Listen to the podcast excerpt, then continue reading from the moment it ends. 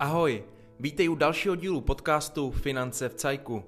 Moje jméno je Martin Žák a dneska jsem tvůj podcastový průvodce ve světě financí. V tomto pořadu se dozvíš v krátkých epizodách vše o finanční gramotnosti, plánování, aktuálním dění, investování, zajištění a o úvěrech. No, a úvod máme za sebou, tak jdeme na to.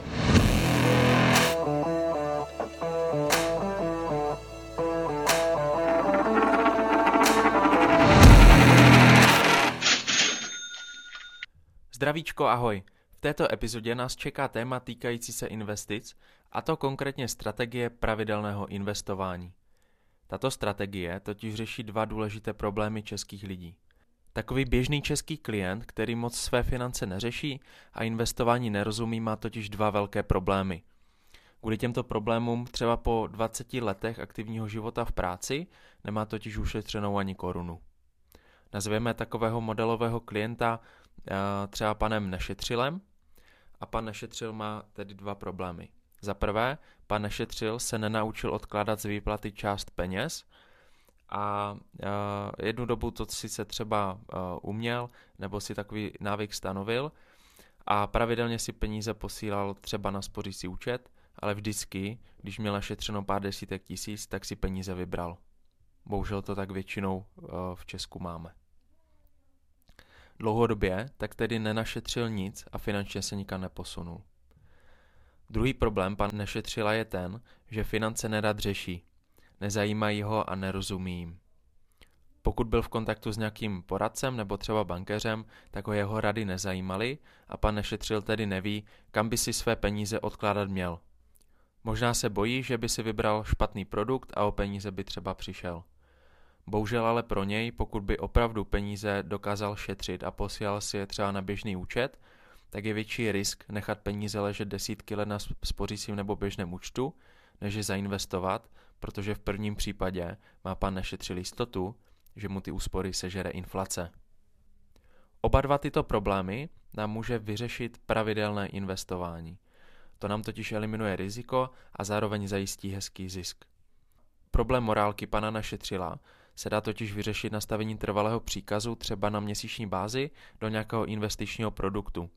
Z takového místa už totiž nebude pan našetřit dělat výběr jedním kliknutím, jak je tomu třeba na tom běžném nebo spořícím účtu, ale bude muset vypsat formulář o výběru, což se mu nebude chtít. Zajistíme tak pro pana nešetřila to, co potřebujeme, a to tedy morálku odkládat peníze a nesahat na ně. Druhý problém, čili kam peníze posílat, nám tak trochu řeší už samotný princip pravidelného investování. Nemusíme se totiž držet při zemi, jelikož u nástroje, který bude v čase výrazně kolísat, dojde k rozložení rizika a při dodržení investičního horizontu i k hezkému zisku. Jde o to, že zde funguje princip tzv. průměrování investice. Nástroj v čase kolísá a tím, že pravidelně investujeme prostředky, tak máme vstupy do nástroje v poklesu, tak i při vzestupu.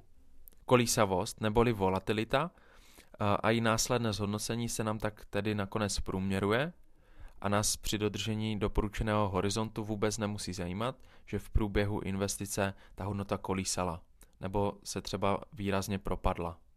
U výrazného propadu totiž investujeme pravidelnými úložkami do aktiva, které je v uvozovkách ve slevě. Pravidelné investování nám tedy eliminuje riziko volatility, eliminuje stres časování investice, zajistí nám hezký zisk a dodá nám strategii, která pomůže ve zbohatnutí i někomu, jako je třeba pan Nešetřil. Výběr správného investičního nástroje je vhodné samozřejmě vybrat podle profilu klienta a podle investičního horizontu a cíle. No a my jsme v závěru této epizody a příště se podíváme na další princip spojený s investováním, a to na složené úročení. Tento princip se nám bude hodit i ve spojení s právě s pravidelným investováním, které jsme probrali nyní. Na závěr bych rád zmínil, že tato epizoda není dle zákona investičním doporučením a pokud chceš s čímkoliv poradit nebo se dozvědět více informací, pojďme se domluvit na individuální nezávazné konzultaci. Děkuji za pozornost a těším se na vás v příští epizodě. www.financevcajku.cz